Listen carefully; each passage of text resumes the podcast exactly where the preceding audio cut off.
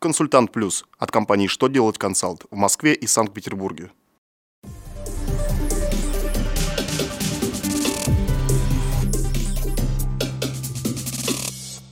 Добрый день! Для вас работает служба информации телеканала «Что делать ТВ» в студии Алексей Шардуба. В этом выпуске вы узнаете Как начислять амортизацию после реконструкции полностью самортизированных основных средств?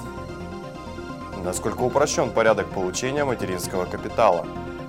Какие товары депутаты предлагают облагать НДС по ставке 10%? Итак, о самом главном по порядку.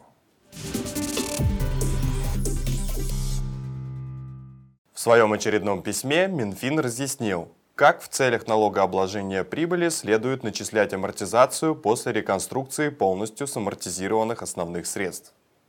Финансовое ведомство напомнило, что расходы на реконструкцию основных средств увеличивают их первоначальную стоимость.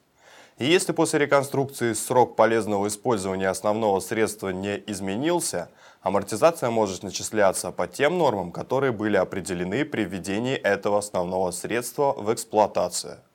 Причем при линейном методе начисления амортизации норма амортизации применяется к первоначальной, то есть увеличенной стоимости объекта. Приказ Минтруда утверждает новые правила предоставления сведения для получения материнского капитала. Теперь МВД будет самостоятельно передавать в пенсионный фонд сведения о том, каково гражданство матери и место ее фактического пребывания.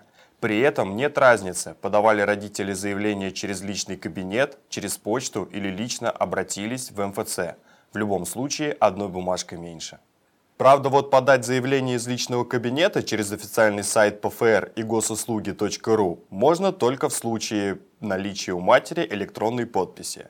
Если ее нет, придется обращаться в отделение ПФР или в многофункциональный центр. Список товаров, которые облагаются 10% НДС, депутаты хотят увеличить. На рассмотрение в Госдуму направлен соответствующий законопроект. В нем говорится о внесении поправок в устанавливающий перечень льготных товаров по НДС под пункт 1 пункта 2 статьи 164 Налогового кодекса Российской Федерации. Если закон примут, то среди товаров, облагаемых НДС по ставке 10%, появятся плодовые и ягодные культуры, а также виноград. Как сказано в записке к законопроекту, такая мера позволит увеличить чистые доходы сельхозорганизации, что будет способствовать росту собственных, воспроизводственных возможностей сельхозтоваропроизводителей.